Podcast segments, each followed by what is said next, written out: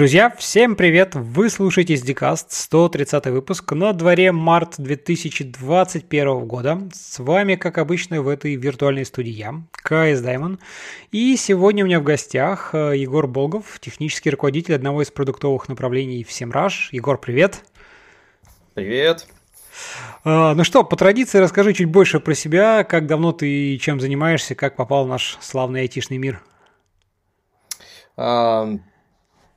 Так, представлюсь еще раз, проще начинать как-то с этого. Меня зовут Егор, как в клубе анонимных алкоголиков, да? Меня зовут Егор, я в IT уже давно.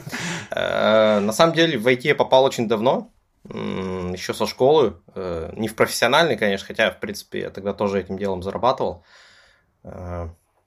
Получилось так, что в 7 классе меня мама отправила учиться в Дом пионеров. У нас была такая прекрасная штука, экспериментальная школа программистов в городе, где я рос.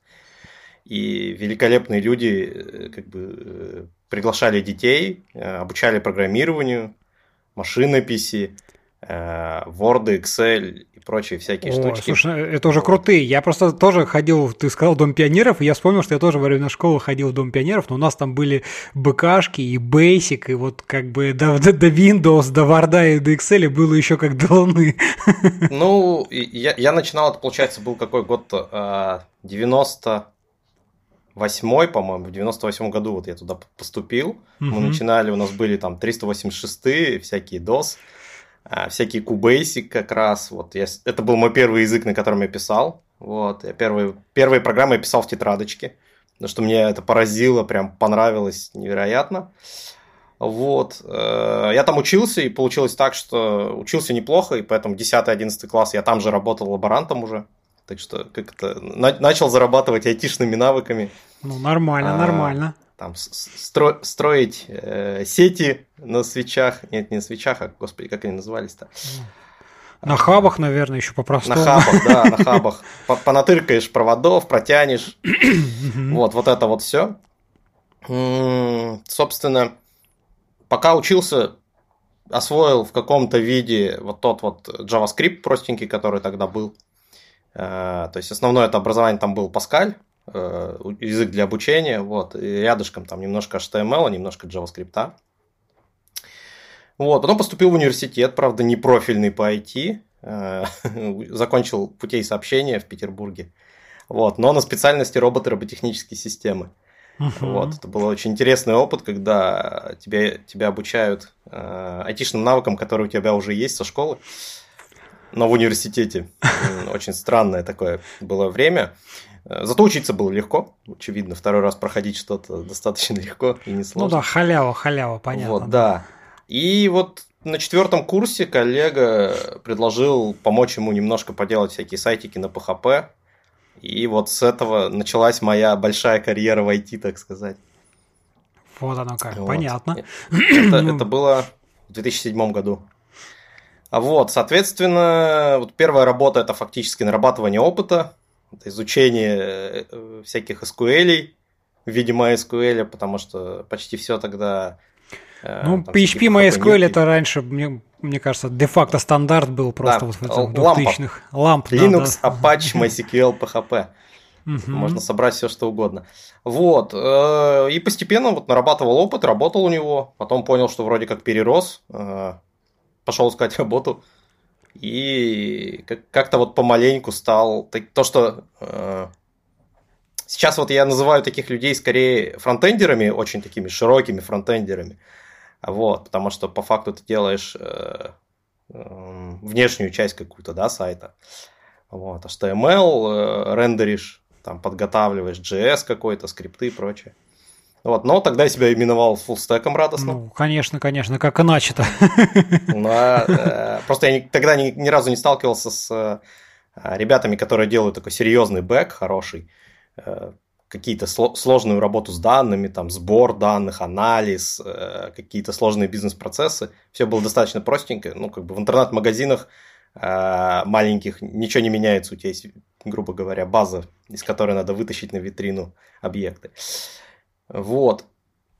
И Так вот работал помаленьку, менял работу, там немножко поигрались в стартапчик и попал в Semrush в конечном итоге. Причем в Semrush меня пригласили разрабатывать браузерное расширение на JavaScript.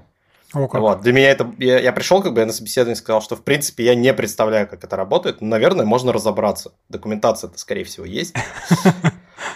Вот, и получилось так, что вот первый год, наверное, занимался разработкой браузерного расширения.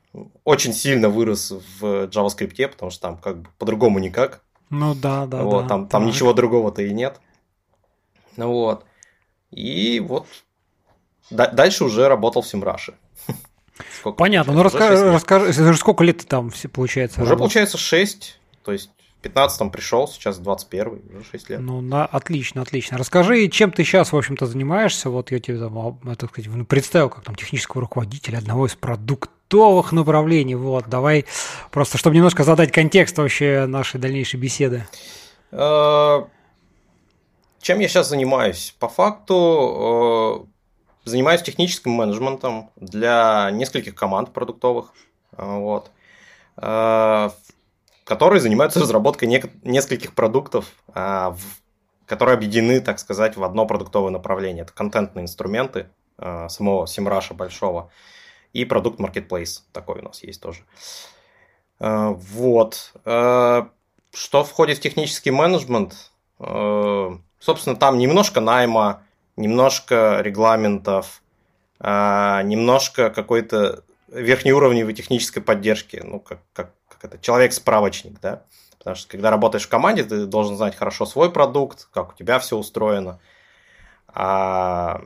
иногда тебе нужны какие-то общие знания, да, там, как там в Semrush, в платформе вот это, и для этого есть как бы несколько вот людей в моей позиции, к которым можно прийти и быстро эту информацию получить и понять, как дальше жить, что дальше делать, поговорить, обсудить, составить планы такого рода. Ну, это такая межкомандная коммуникация, то есть такой некий хаб, так сказать, да. Данных. Угу. Слушай, ну про это мы еще поговорим, да, расскажи, может быть, для тех наших слушателей, кто вдруг не слушал, там, например, предыдущий выпуск с твоим коллегой, с Максимом Шульгой, вот, тоже из Semrush, соответственно, там мы, правда, больше говорили про автоматизацию, всякие там обмен знаниями и прочими штуками.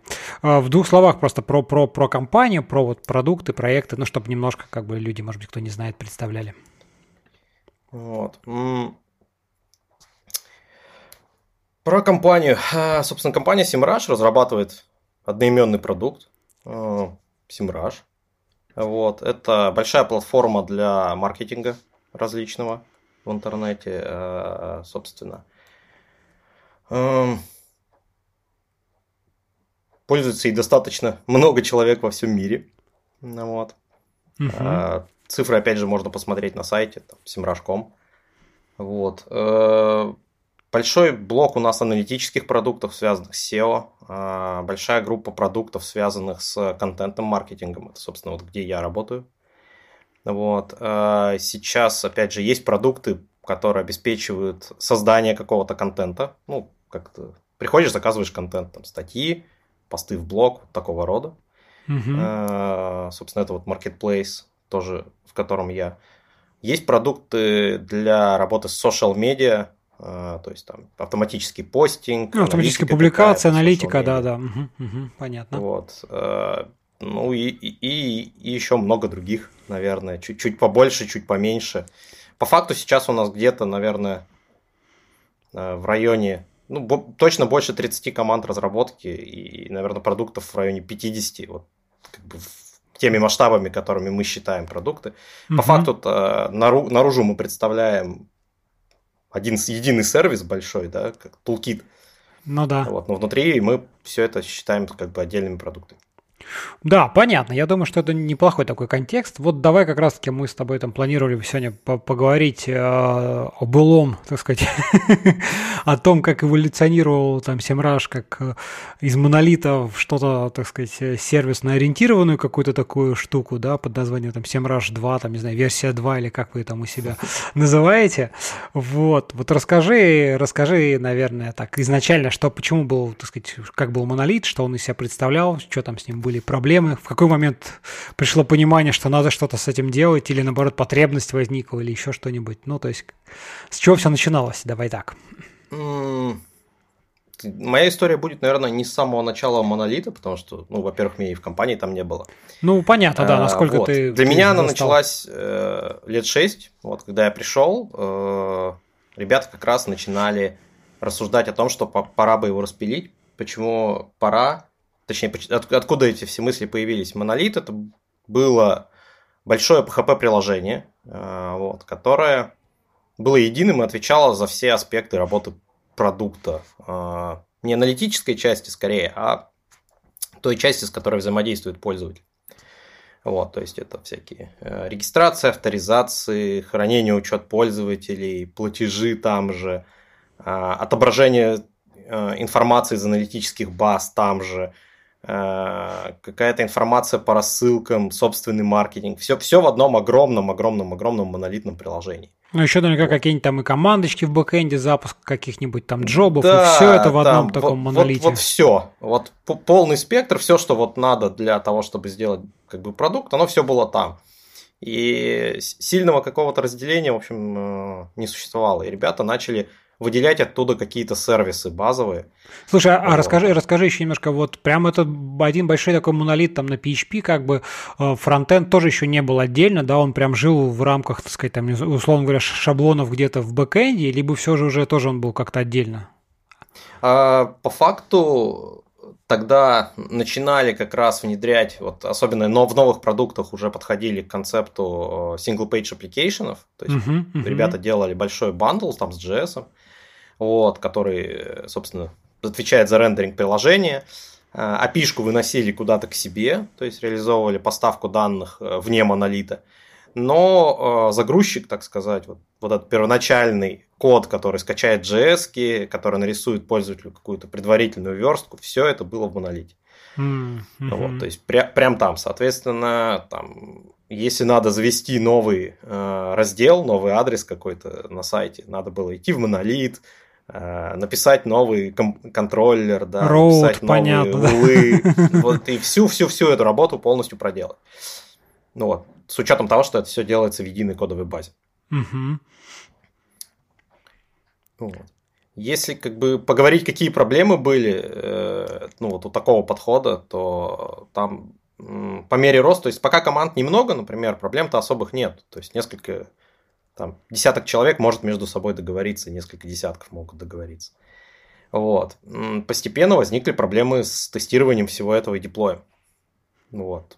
То есть я не помню, Максим как раз, может быть, рассказывал про это. По факту появилась очередь, в которую, то есть вот ты со своим Merge Request, да, у тебя есть коммит, есть изменения, которые ты хочешь привести. Ты идешь в календарик и встаешь в очередь, занимаешь час какой-нибудь внутри недели. Так. Вот. В этот час что ты должен сделать? Ты должен забрать ветку мастер, подтянуть в свое изменение, вылить все это на РЦ, протестировать. Потом, соответственно, если у тебя есть право на мердж, то ты делаешь мердж. Если нет, идешь к тому, у кого есть право на мердж, и выливаешь все это на прод. И все это надо успеть в течение часа. Кажется, вроде времени много, но по факту тестовая среда, ну, то есть тесты всех команд могли занимать там половину из этого времени. Вот. Тесты не всегда проходили, потому что никто не гарантирует, точнее, сложно гарантировать, что другие команды что-то там у себя не подправили в релиз-кандидате, готовясь к своему релизу в следующий час, да. Но поскольку оно всплыло в твоей ветке, то тебе как бы и разруливать, пока не будет зелененькое, так сказать, не вылишь никуда ничего. Да, именно так. Вот. И постепенно это стало очень так сложно, наверное, с этим как-то жить, взаимодействовать, потому что команд становилось больше, продуктов больше, а, как мы понимаем, в неделю у нас всего 40 рабочих часов. Вот. Я так понимаю, деплойных часов. Я так понимаю, соответственно, и все-таки стала больше проблема, более острая проблема нехватки не столько времени, сколько вот появления каких-то конфликтов, потому что, ну, больше команд, больше изменений в коде, просто физически больше, да, как бы, соответственно, объем. И вот какие-то конфликты, либо все-таки именно первоочередная причина больше времени не хватало. Насколько у вас было там деплойментов, там, окружений, чтобы это не одно же, в которое это все там по очереди встают? Ну, по факту релизное окружение было одно. То есть, ты джиты команды заводили себе, но перед релизом надо было вылить все на релиз-кандидат, который общий. А, он один все такой, мастеры, угу. И, соответственно, это по факту дефицит вот этого ресурса, и у него ресурс ограничен, угу. И причем именно по времени. По поводу, наверное, каких-то конфликтов на уровне кодовой базы, в первую очередь это касается тех команд, которые занимаются сервисными частями.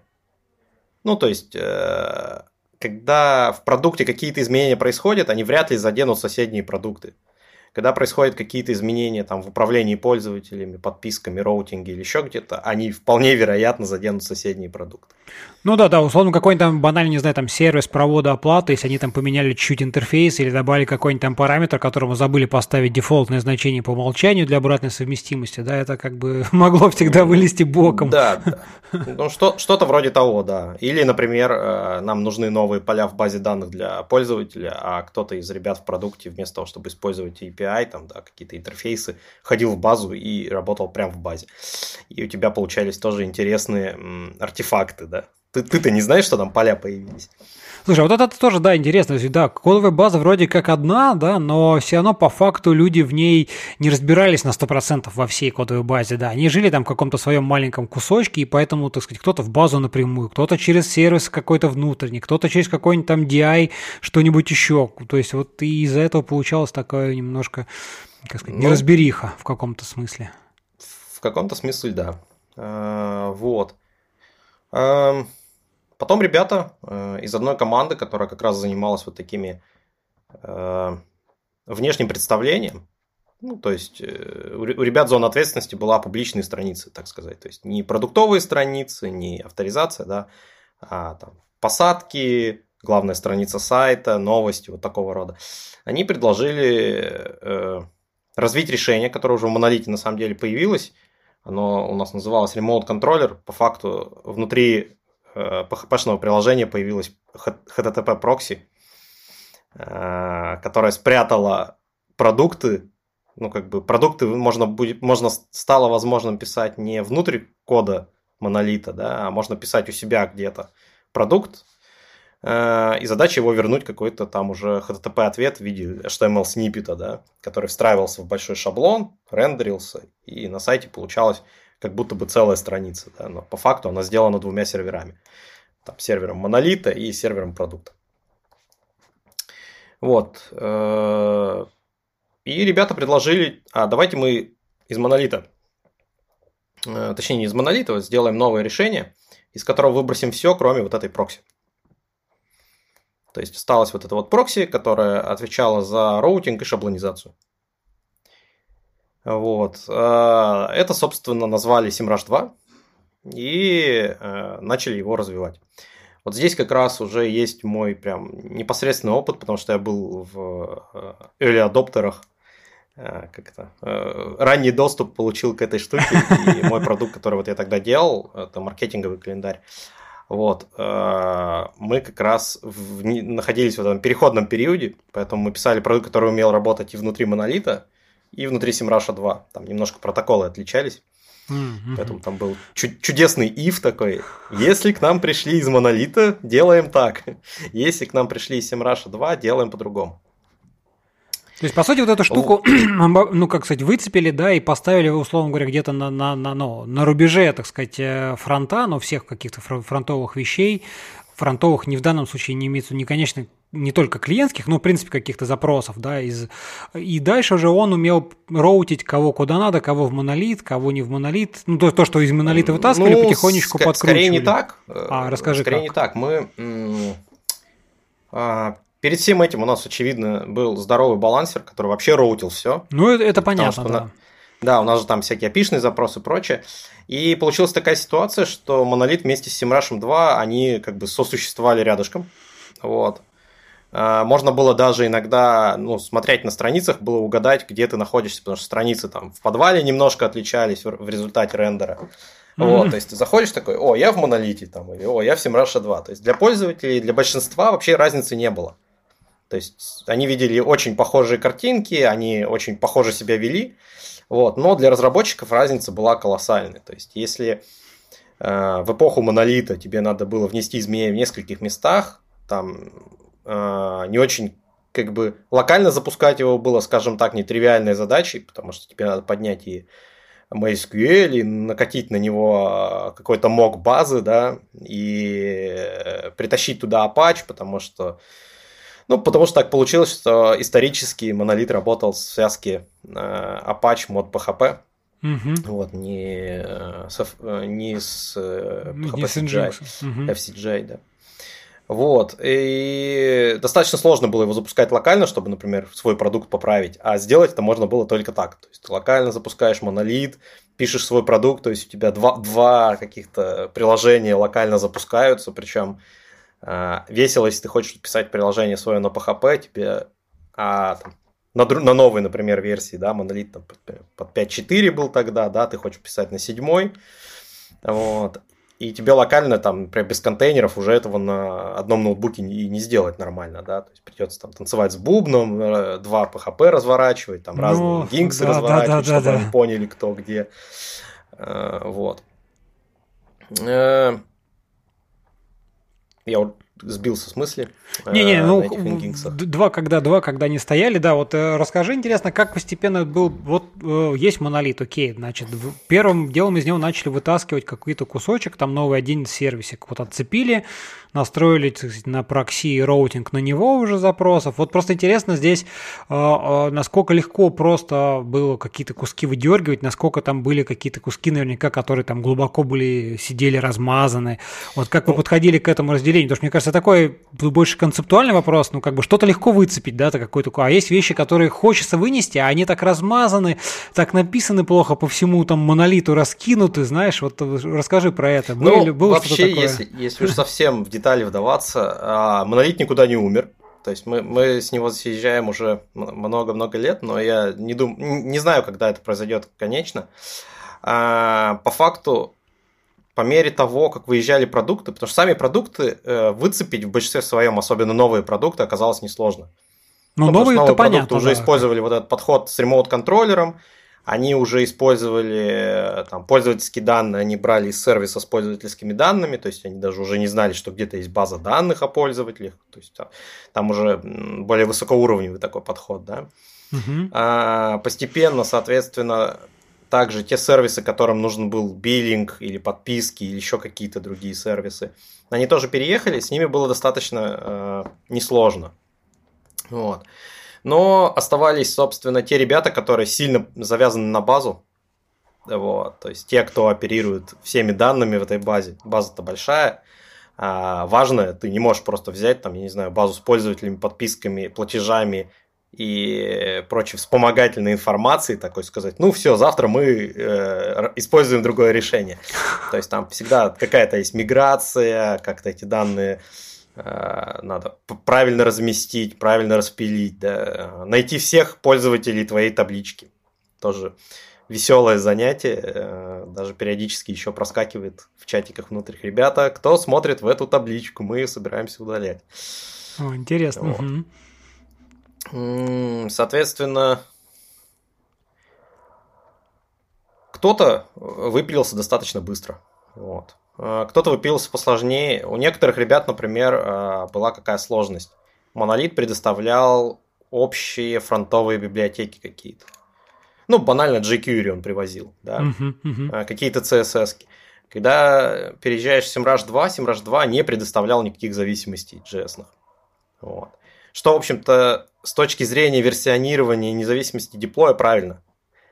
Потому что у тебя есть две системы, которые, каждая из которых, как сказать, не монолитно, наверное, замкнута, да. Ну да, изолированная такая. Изолирована, да, хорошее слово.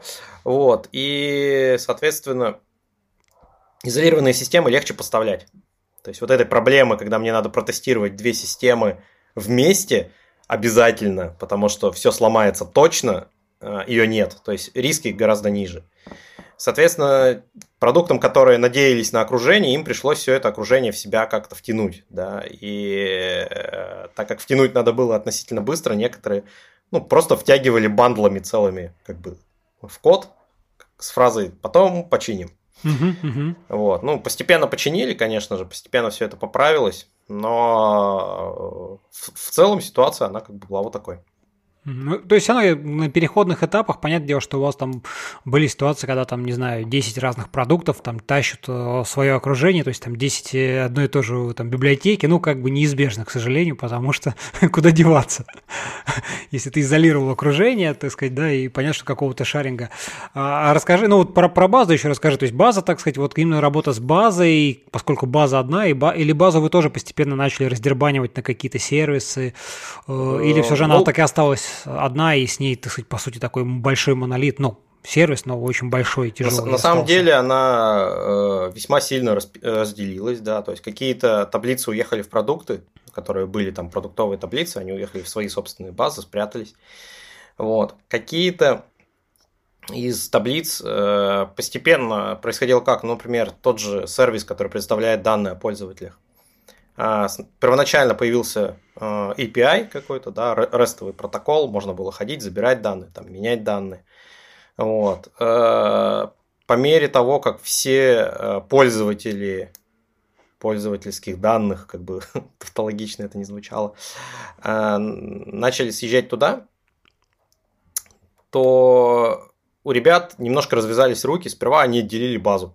То есть они от монолита ее отпочковали, и у них была как бы, ну, свой экземпляр, да, с которым они уже могут безопаснее работать, они уже могут накатывать миграции, не боясь, что кому-то что-то сломают, потому что им надо контролировать только... Ну, маленькую часть, понятное дело, от всего этого большой... Да, то есть уже есть гарантия, что они никому ничего не сломают, внеся изменения в базу, кроме себя. А себя они, в общем, очевидно, протестируют там, тем или иным способом, да, они знают, там, как их кодовая база работает. Uh-huh. Вот. Соответственно, потом, на самом деле, постепенно там даже MySQL поменялся на другую базу данных, в принципе. Вот. А что же вы переехали? Мы переехали сейчас на спаннер гугловый. О, как.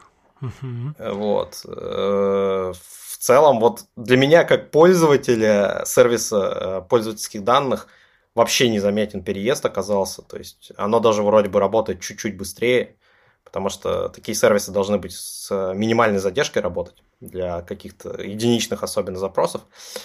Вот. Я помню, ребят, были там сложности с всякими выборками со звездочкой, потому что делать в MySQL запросики с процентами оказывается дешевле, чем в спаннере. Вот. Но чуть-чуть дальше... Поработав с требованиями от заказчиков, оказалось, что эта функция-то, в общем-то, в чистом виде не особо и многим нужна. А тем, кому нужна, ее можно реализовать другим способом. Ну, то есть, там, пометить флагами и так далее. Слушай, вот это, знаешь, вроде как бы мелочь, так сказать, да, так сейчас ты легко об этом рассказываешь, но мне кажется, здесь есть вот важный момент, который, ну, мне лично кажется важным. В том плане, что, знаешь, смотри, вот многие, ну я, по крайней мере, из своего такого опыта, не знаю, может быть, у тебя другой, ты поделись. Многие программисты как бы, ну вот есть задача, все, ее капец надо реализовать, да. А иногда не надо реализовывать задачу, бежать и пытаться собирать все грабли, а можно немножко подумать, поговорить с бизнесом, а действительно ли нужно, а может быть ее можно чуть-чуть видоизменить, а вот может быть, ну то есть как бы, что не всегда попытка решать техническую проблему и сложность в лоб, это правильный путь, иногда надо немножко, так сказать, откинуться, пообщаться и видоизменить. Вот просто хороший пример, что вот действительно сложности там с поиском, когда, так сказать, звездочка, ну там большой, так сказать, скан, да, таблицы. А оказывается, что пообщавшись с бизнесом пришло понимание, что можно это вообще там либо функцию выкинуть, либо переделать по-другому, тем самым решить проблему, не пытаясь, так сказать, там бить себе, набивать шишки в лоб. Ну... Звучит не как вопрос, а как утверждение. Ну, ты что, как да, про это думаешь, так сказать, вот. Такая мысль, наблюдение. Я обычно это вижу в таком виде, что там ребята приходят и говорят, мне надо сделать вот это. Вот, и там любимая практика 5 почему. Да?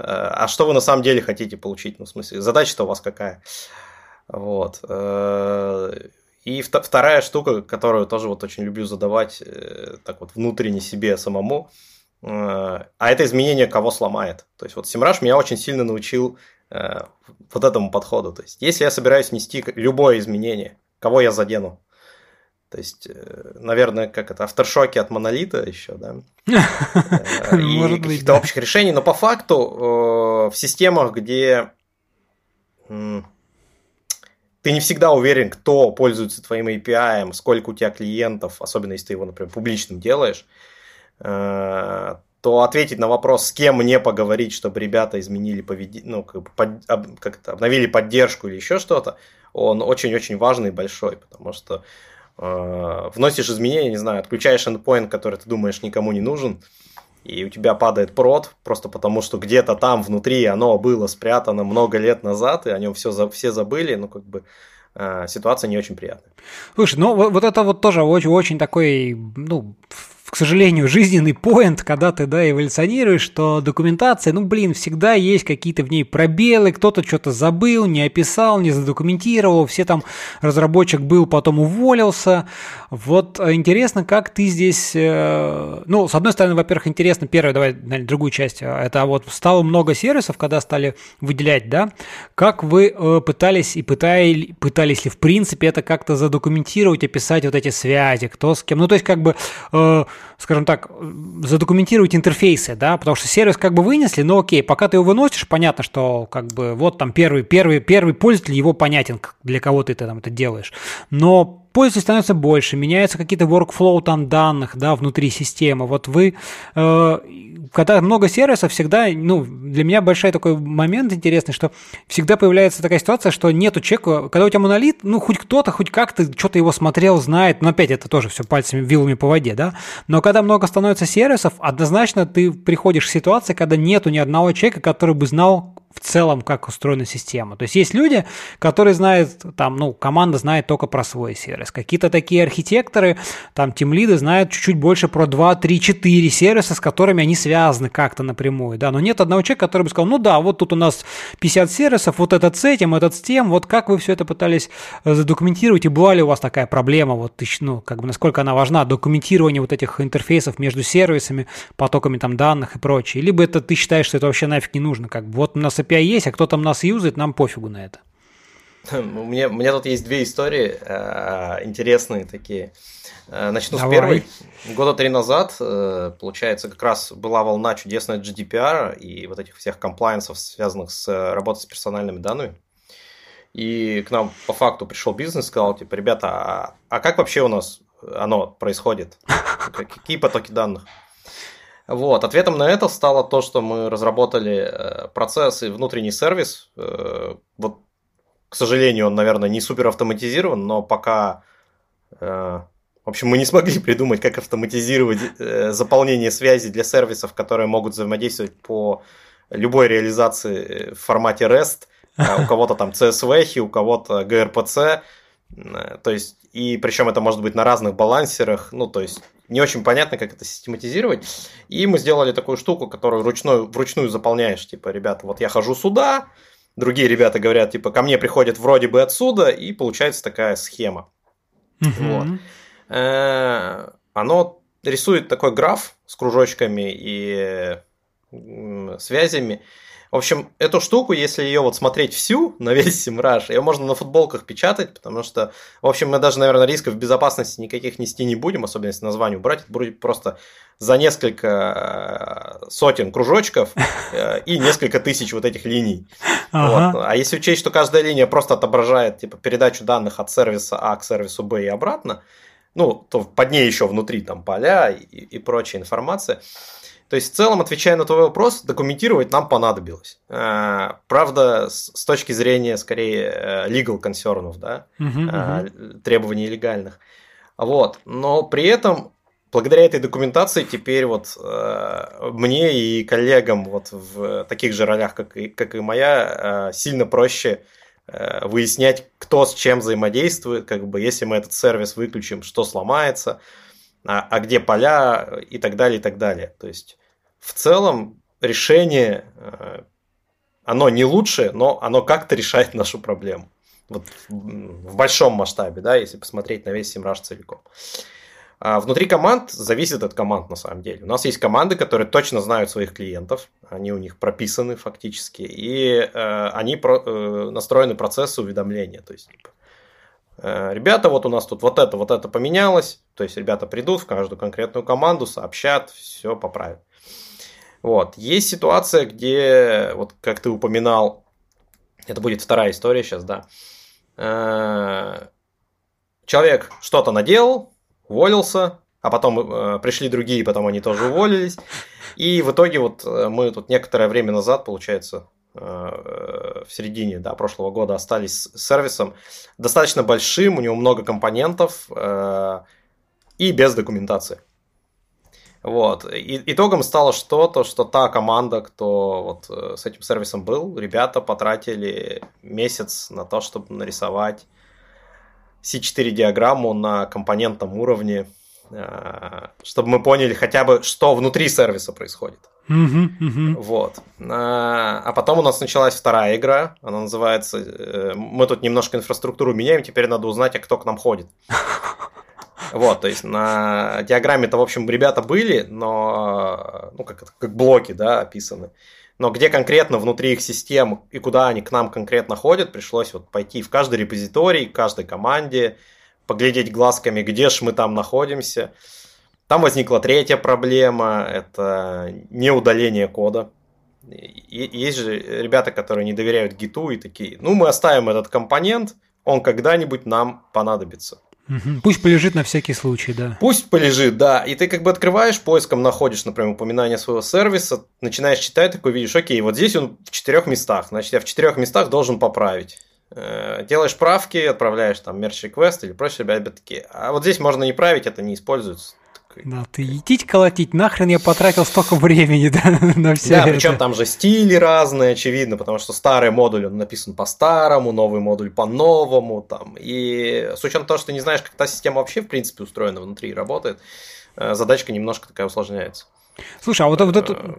Ты сказал интересный поинт, что получается, когда там, условно говоря, ты меняешь свой сервис, и если у тебя там есть потребность изменений каких-то там интерфейсов, чего-то такого, то ты сам идешь в репозитории, скажем так, теоретических своих там потенциальных потребителей, да, и там им правишь у себя, как бы общение с собой, со своим сервисом. А не просто говоришь, ребята, вот я тут поменял, вот вам новые там спека, новые айпишка, вот меняйте. То есть вот расскажи, как у вас этот процесс устроен. Или бывает по-разному? Бывает по-разному. На самом деле тут скорее никто не отменял процессы, и в разных командах они могут быть разными, с разной ритмикой. Вот. И цели, соответственно. То есть, понятное дело, что задачка типа поменять адреса, куда ходить сервису, она вроде бы маленькая. Но мы не знаем, в каком состоянии находится тот продукт, то есть в каком состоянии ребята. Где особо не торопишься, можно действительно прийти к продукту, там, попросить типа... Продукт. У нас вот меняется API, пожалуйста, заведи задачку, отприоритизируй ее там в пределах месяца, и все будет окей. А в некоторых случаях тебе, когда надо это завтра, то, наверное, пойти и посмотреть по возможности, поправить конфигурацию чужого сервиса. Понятное дело, все делается через Merge Request, то есть ты все равно с ребятами пообщаешься, все равно там какие-то тесты пройдут, но по меньшей мере ты будешь знать, как тебя здесь пользуют, прям совсем знать. Не предполагать. Вот. Пообщаешься и уже какие-то выводы, там что-то поправишь, пришлёшь Merge Request, и изменение произойдет сильно быстрее. Если у ребят, конечно, все хорошо с CI/CD. Слушай, а расскажи еще смотри, поскольку сервисов стало больше, про языки, используемые технологии, то есть насколько у вас стал распухать стек используемых технологий, стал ли? То есть если изначально был монолит, понятно, он написан на PHP, как ни крути, вот он на PHP, вариантов нет.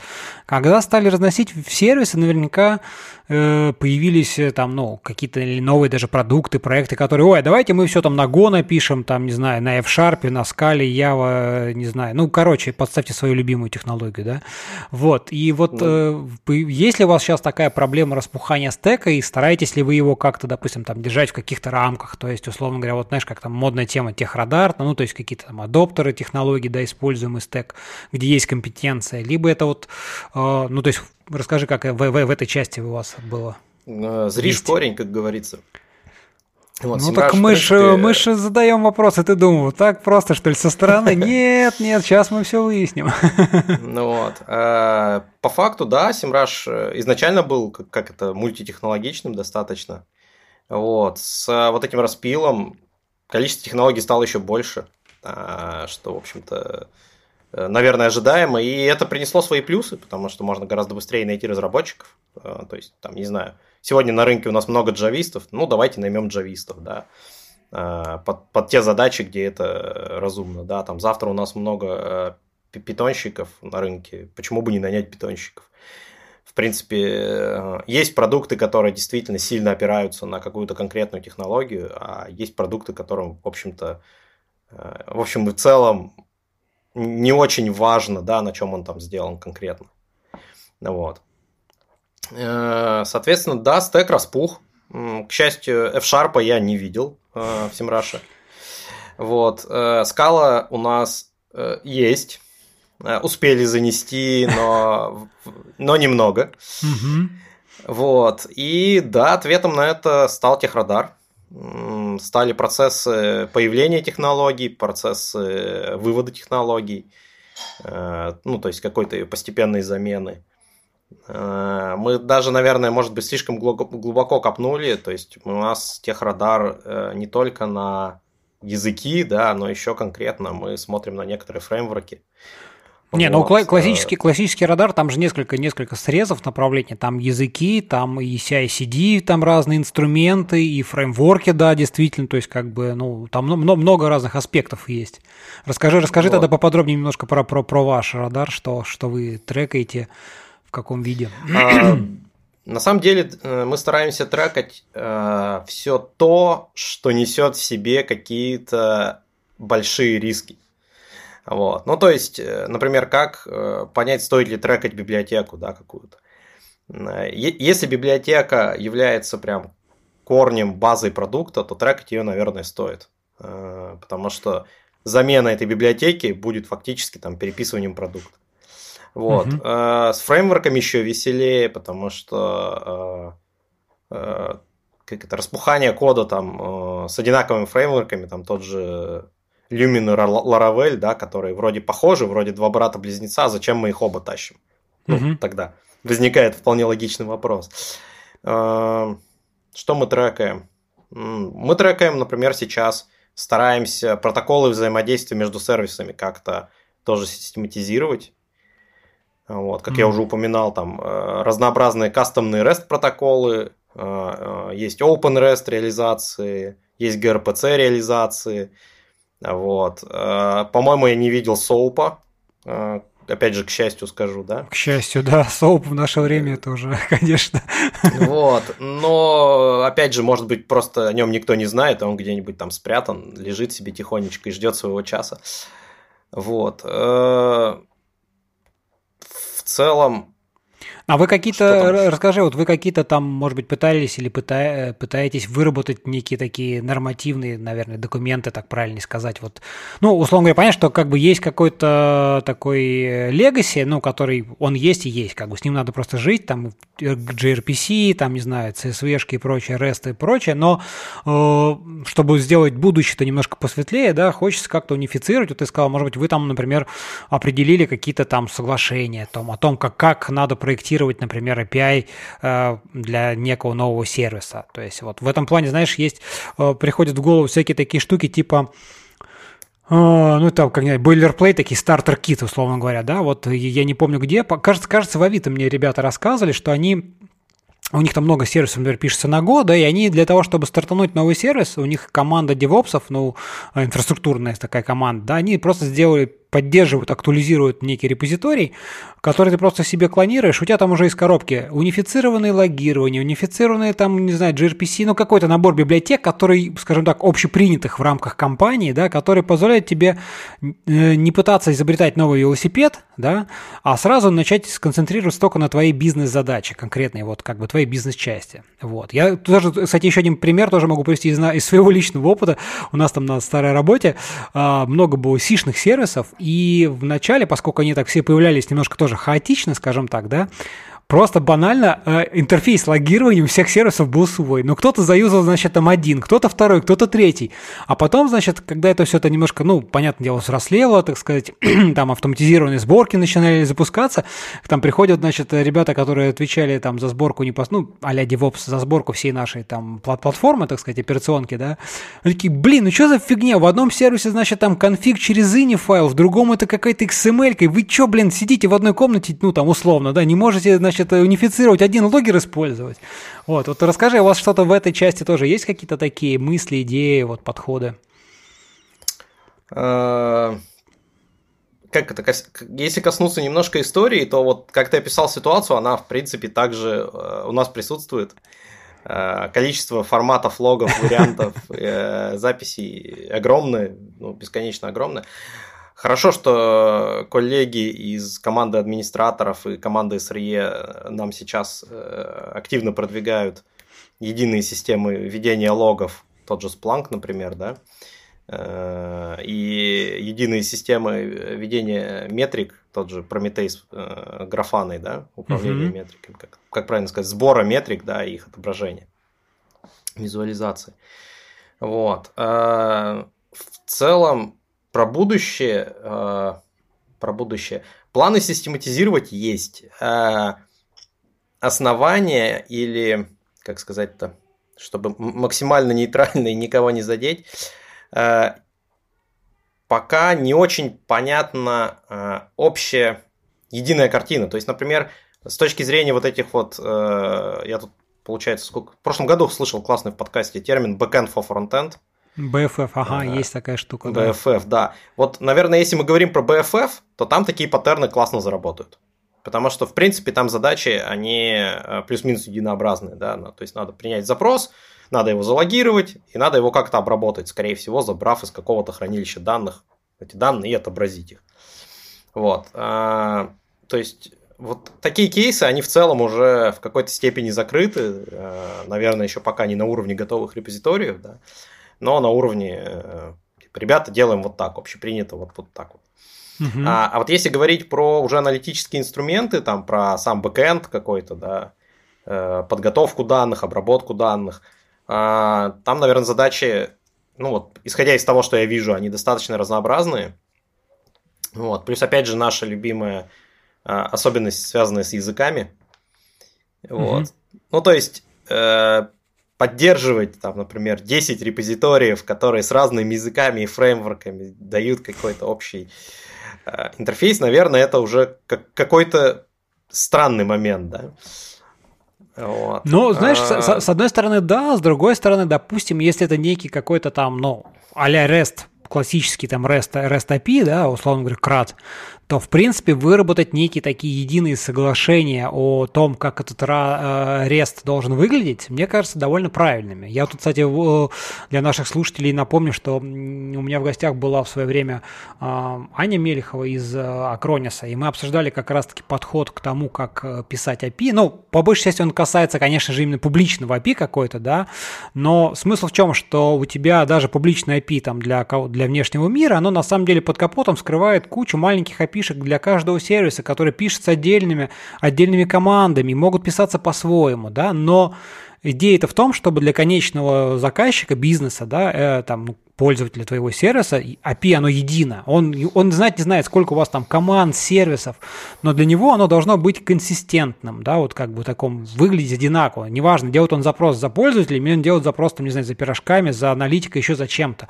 Хочет какую-то единую структуру. И вот для этих целей в Acronis, собственно говоря, они разработали некий такой документ, не знаю, как его назвать, не соглашение по кодированию, а соглашение по написанию API, да, где они прописали, знаешь, там, условно говоря, как наименовать сущности, почему там, какими методами, то есть вот описали все, и идея в том, что когда запускается какой-то даже новый сервис, там надо прикрутить к нему API, да, народ не пытается изобретать там, из своей головы там что-то придумать, а он берет этот документ, видит, значит, префикс такой-то, там методы должны называться так, структура, условно говоря, единый формат, тут там код — это всегда код ошибки, там, не знаю, polyerror — это всегда текстовое представление ошибки, ну, условно, я утрирую, но вот идея в том, да, и это им позволило очень-очень сильно унифицировать межкомандное, вот, то есть как бы разработку единого API среди команд. Вот вы что-то такое, у вас такое есть, какие-то потребности в таких штуках? У вас вообще есть, кстати, какие-то публичные API такие вот прям наружу торчащие? Ну, публичный API у нас есть, он доступен на сайте. Но он одной командой разрабатывается, или он тоже под капотом скрывает? С ним ситуация на самом деле интересная. Есть документация к API и сами API. И вот это делают немножко... Это находится в разных зонах ответственности. То есть та документация, что ты видишь на публичном сайте, содержимое ее зона ответственности команды, которая разрабатывает API. А сам сервис, который это отрисовывает, он в другой команде. И там вот это знаменитое Merge Request, код ревью и вот эти вот все вещи. Вот. Интересно. Но да, с публичным API... На самом деле там интересно, там просто есть API, которые могут отдавать ответы в виде стриминга CSV-шки там, в несколько гигабайт. И там вот форматы, которые там эффективны, например, для работы с пользовательской базой, да, там JSON тот же, они там просто неэффективны. Вот. И наоборот. Ну, нет, такие штуки понятно, что они всегда есть. Там, не знаю, если вы говорите стриминг просто бинарных данных, ну как бы чего там, пытаться его в JSON-64 заворачивать, ну бред, как бы все мы понимаем, ну, да? Да, то есть как бы вот там своя специфика. По поводу внутренних, как это хочется сказать, мы работаем над этим. Проблемы эти мы видим. Особенности какие у нас есть, что... У core-сервисов, то есть те сервисы, которые наиболее часто используются, да, то есть те API, которыми пользуются все команды, они сформировались достаточно давно, да, там, тех же 6 лет назад. И поменять их на что-то новое – это достаточно такая проблематичная задача, да. Ну, а проблема, потребность-то в этом есть, как бы в этом изменении? Или, в принципе, если оно уже сформировалось и более-менее как бы устаканилось и живет, то, может быть, на самом деле потребность-то есть, потому что никто не отменял новые продукты, которые могут внезапно стать поставщиками данных для других продуктов, да? О чем вроде бы не задумывались на старте. И вот если бы вот здесь привести вот это все в какой-то системный порядок, в какой-то, было бы здорово. Вот. По поводу всяких соглашений, вот последние годы оно сильно систематизируется, то есть у нас есть соглашения, там, как именуются ресурсы в облаке, да, например, какое именование серверов, какое именование продуктов, как все это связано там с именованием внутри системы оповещения, вот, то есть и так далее, то есть там... Вот эта часть, в принципе, уже закрыта. То есть за там, достаточно ограниченное время, посмотрев на домен, можно понять, что за продукт, какая команда, где ресурс размещен, и, соответственно, дальше найти все, что тебе надо, связанное с ним. То есть там логи, метрики. Вот. Эта задача закрыта. Наверное, если касаться API, то пока все не так радужно, но с учетом того, что с... доменной системы уже наведен порядок, то есть ты уже знаешь хотя бы в какую команду бежать, вот, где искать плюс-минус документацию, тем более, что вот как раз уже вот, наверное, полтора мы разрабатываем единый портал для ведения документации по вот этим всяким сервисам и API-шкам. То есть раньше ситуация была очень веселая, тебе надо просто знать, где находится документация конкретного продукта, то есть это GitLab, какой-нибудь кастомный сайтик, это страничка в Knowledge Base, ну, то есть... Кто где написал когда-то, да, там и положил, да. Да, то есть, там, не знаю, гугловый документ по кастомной ссылке, о котором знает 3,5 человека в компании. Вот, то есть, в целом ситуация меняется, и меняется, на самом деле, она здорово. То есть, вот, мы стараемся всегда, наверное, соблюдать вот этот здравый смысл и баланс, да, между... техническим идеалом, всегда здорово его достигать. Всегда хочется, чтобы продукт был такой, как, я не знаю, МДН, когда открываешь, и там все красиво. По полочкам. Но да. С другой стороны, надо понимать, что иногда тебе надо за там, неделю сделать фичу, потестировать ее 2 недели и на следующей неделе выкинуть. Вот. И в эти 3 недели не помещается документация, к сожалению. Вот.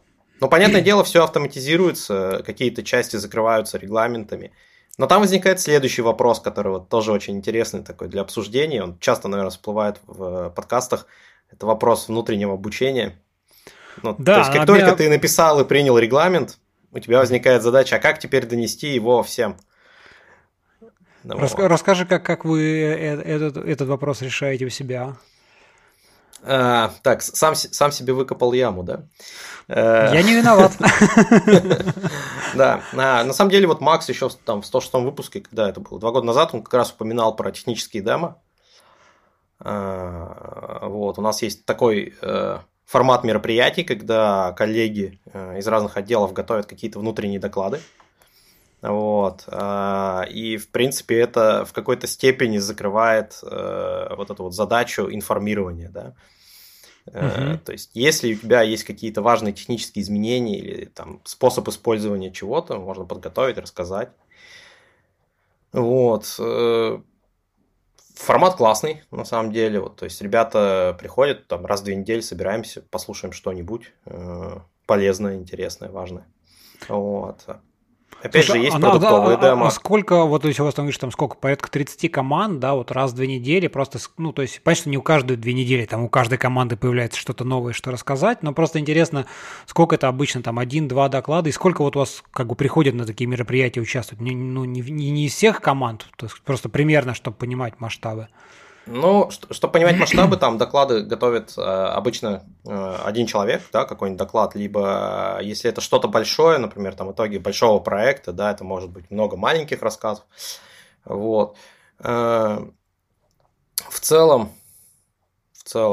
получается, где-то материал в среднем выходит на час, да, то есть час в 2 недели, приходит где-то, ну, я бы ориентировался, наверное, там от 30 до 50 человек. То есть, вот, как-то так. Причем часто по тематике. То есть, если у нас тематика, там, касающаяся какой-нибудь бэкэнд-разработки, да, там больше бэкэндов, меньше фронтов. Если вопросы, касающиеся там, вопросов там, контроля качества, обеспечения качества, да, туда больше придет QA и так далее. То есть, люди меняются в зависимости от содержимого. Ну, понятно, да, логично. Вот. Ну и есть еще продуктовые демо, когда ребята из инфраструктурных команд рассказывают, типа, вот у нас вот это мы сделали, вот это поменялось. Вот.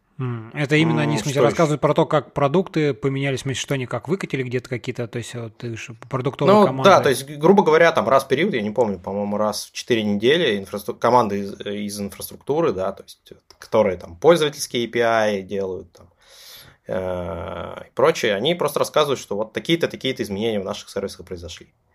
Mm-hmm. Вот. Сейчас еще у нас появились дайджесты, специальные каналы в Slack с оповещениями, то есть способов решить проблему достаточно много, потому что до разных людей можно достучаться в разных каналах. Ну, то есть кто-то читает почту, кто-то ходит на встречи, кто-то читает Slack, и так или иначе кто-то просто кофе пьет, и ему расскажут в коридоре, да. Самый эффективный, самый быстрый способ, вот, кто бы что ни говорил. Ну да, с ним наверное, только... самый дорогой. Да, тут с ним самая большая проблема, что он суперэффективный, но его следы потом как бы не остается, понимаешь, после него следов, вот в чем дело. Да, нет артефактов, да? Да, артефакты отсутствуют, они как бы пух, и все, и вот он в моменте есть, и все. Слушай, ну это клево, все здорово, давай, наверное, еще немножко вернемся, расскажи вот про деплой, потому что интересно... Когда там был монолит, соответственно, вы там деплоили там в очереди, в календарике, вот это все. Вот дальше, соответственно, начали вы это все распиливать на какие-то сервисы. И интересно, как здесь поменялось... Ну, понятно, что стало в целом лучше, потому что отдельный сервис можно тестировать отдельно, у него там свое окружение, но, возможно, в контексте вот вашего релиз кандидата, да, как поменялось окружение, какие были проблемы тоже, вот сложности? Как поменялись деплои? Вот для меня, как бы, когда я переехал в Semrush 2 с продуктом со своим, деплой стал настолько прозрачным, что это было просто счастье. Во-первых, можно больше не занимать календарь, и я деплоюсь в тот момент, когда мне надо. Ну, банально, да, потому что по факту я выливаю на свое окружение, точнее не свое окружение, ну, грубо говоря, свой продукт я выливаю в свою инфраструктуру, которая не касается Semrush 2 никак, да, потому что она связана только HTTP-протоколом и все. Вот. Соответственно, я спокойненько запускаю свои тесты на РЦ, которые тестируют только мой раздел сайта, да, и, соответственно, они не должны проверять Semrush 2, они проверяют, что мой продукт в порядке. Вот, и спокойно деплоюсь. Что изменилось для ребят, которые делают деплой Semrush 2? У них ситуация стала немножко веселее, потому что их изменения могут сломать всех. Вот, и у нас появились такие минимальные смоук-тесты. Вот, и там было выставлено просто жесткое ограничение на время выполнения тестов каждого продукта. И за которое самым... как бы, не, чтобы не сваливалось, да, так сказать, не распухало. Ну да, то есть, грубо говоря, там, на один продукт не больше 5 минут. То есть, и QA, инженер или там, команда сама должна решить, что им надо протестировать. Ну, то есть, что они считают критическим путем внутри своего продукта. То есть, вот для моего продукта он был достаточно простой, было достаточно проверить, что загрузчик отрендерился, и после авторизации там есть данные для авторизованного пользователя. Вот, это в 5 минут вполне себе укладывалось. Вот. Вообще про это очень подробно рассказал, написал статью Леша Кочетов, по-моему, пару лет назад на Хабре. Ну, вот, ссылочки добавим, да, кому интересно, почитают, да, чтобы не выступал с докладом, не помню, на какой конференции про это. Вот. В конечном итоге построили припрод окружение, то есть у нас есть отдельное продовое окружение, спрятанное под печенькой, на которой постоянно ходят смоук-тесты, вот прям регулярные. Соответственно, на каждую выливку ты можешь просто прям в продакшене проверить, как работает твой продукт. Вот. Ребята под это дело написали Puppeteer Runner, такой пур называется продукт. Не продукт, как сказать, решение, да. И, собственно, вот оно сейчас занимается и мониторингом, и смоук-тестированием. То есть тесты одни и те же, но разные сценарии их использования. Интересно, интересно. Расскажи тогда еще немножко вот про мониторинг. Мы еще не упоминали, соответственно, что у вас было, что есть. Ну, там графаны мы уже слышали всякие, да. Но просто еще, может быть, чуть поподробнее, как у вас это устроено. Вот именно, так сказать, мониторинг, алертинг, эскалация, вот эта вся цепочка. Для меня мониторинг, он достаточно, проходит достаточно мимо меня с точки зрения реализации всего этого. Почему? Потому что пока я занимался разработкой, это было, вот, наверное, последний раз, скоро 3 года будет, да, 3 года назад. Вот, весь мониторинг состоял из пинг-тестов на проде. То есть, грубо говоря, мы использовали внешний сервис, он ходил на твою страничку и проверял, что там открылось, не открылось, грубо говоря, да. Минимальный тест. В случае, если не открылось, этот сервис умел отправлять алерты в почту и в Slack, и, соответственно, я получал алерт в Slack или на почту. Вот, за последние 3 года ребята из нашей команды СРЕ все это очень, очень сильно переделали, теперь у нас есть... Алертинг, основанный на данных из Прометея, то есть, там, не знаю, увеличение времени ответа теперь видно, да, заметно. Какие-то увеличение количества там 500-х ошибок, например, на каких-то локейшенах, да, на точке выхода. Вот. Просто обычно такие вещи там, теми же пинг-проверками часто не заметишь, ну, например, у тебя пинг-проверка не попадает вот в эти странные падения, да.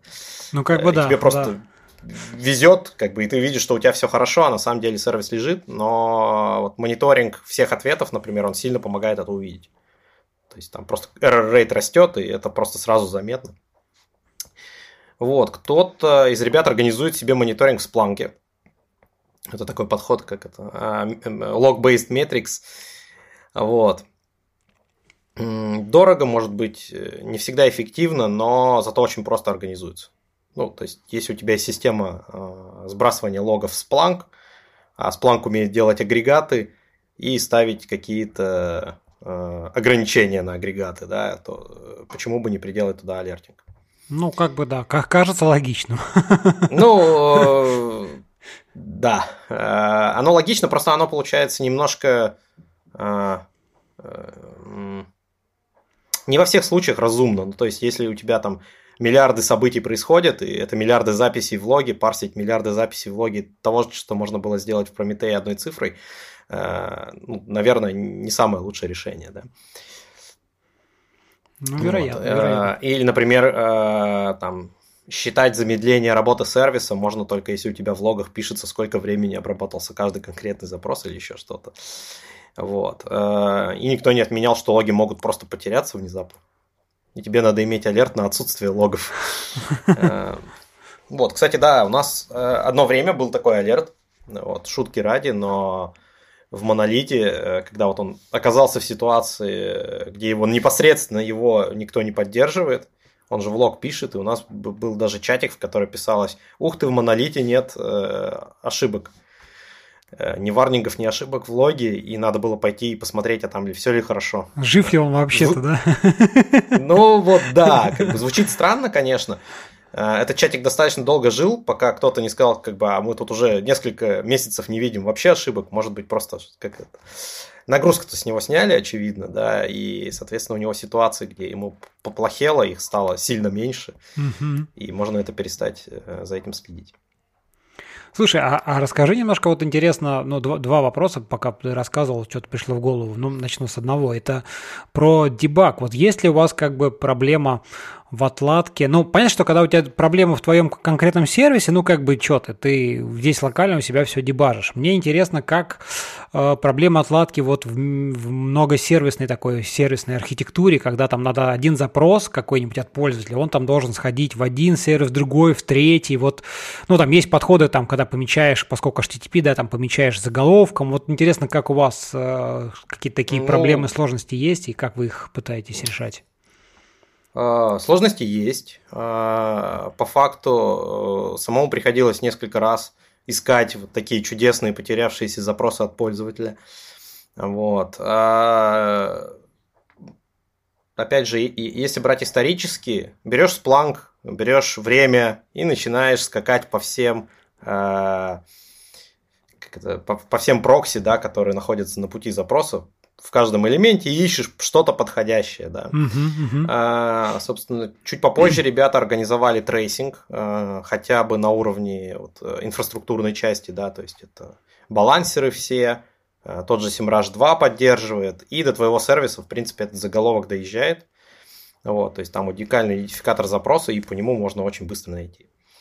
Вот, соответственно, те ребята, кто у себя в сервисах поддержал работу с этим заголовком, ну, хотя бы в лог вывел, да, они, в принципе, видят... Сильно облегчили жизнь всем остальным, кто, чтобы, если вдруг докопаться. Вот, да. Потом, опять же, ребята в инфраструктуре пошли дальше, внедрили немножко open трейсинга в код базовый, то есть в те же балансеры, в тот же Semrush 2, и появилась возможность уже... посмотреть детально, да, что там происходит на каждом этапе с запросом, что происходит внутри конкретного сервиса с этим запросом.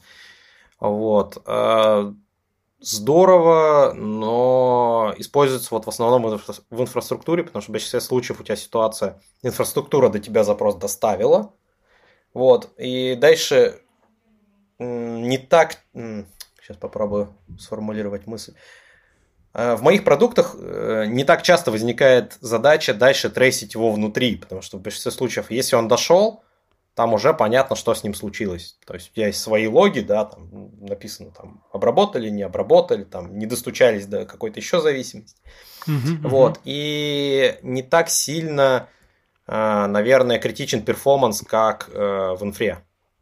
Ну, то есть через инфру проходит явно больше запросов, и любые фиксы или проблемы с перформансом там заметны вообще всем пользователям. Ну, логично, да. Там проблемы с перформансом в продукте там, того же уровня маркетингового календаря заметны только его пользователям.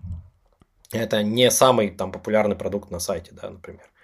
Вот. И, соответственно, за счет вот этого разделения и изоляции сервисов в каждом конкретном случае применяется более конкретное решение.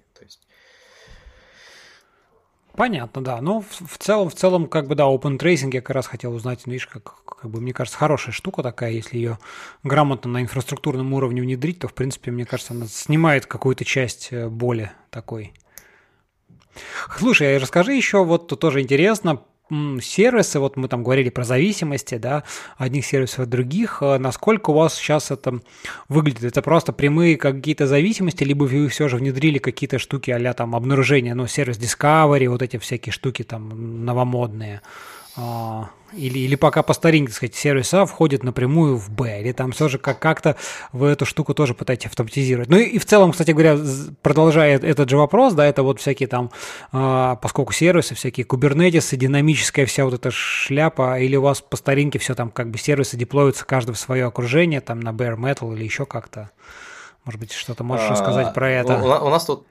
Так, откуда эхо? Нет, вроде нормально. У нас тут на самом деле ситуация плюс-минус как с языками.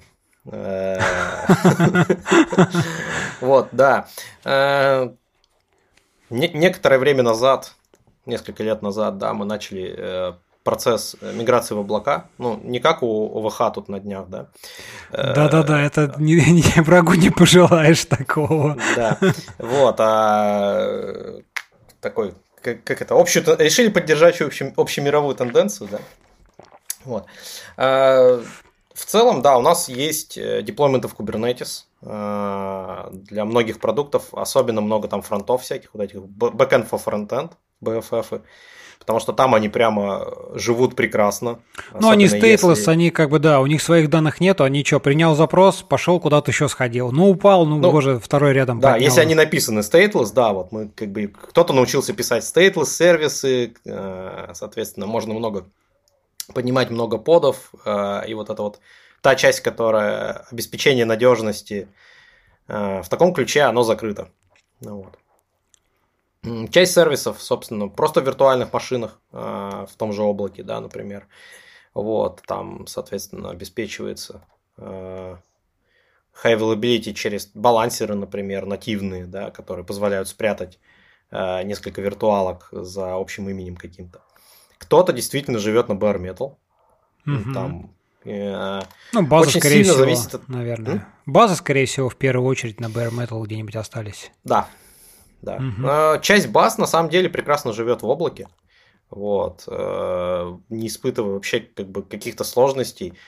Даже вот, например, такой странный, парадоксальный для меня пример. Мы тут переселяли один продукт с железа в облако, и на выходе он оказался дешевле, что противоречит вроде обычным оценкам, да, что переезд должен быть процентов на 10 дороже.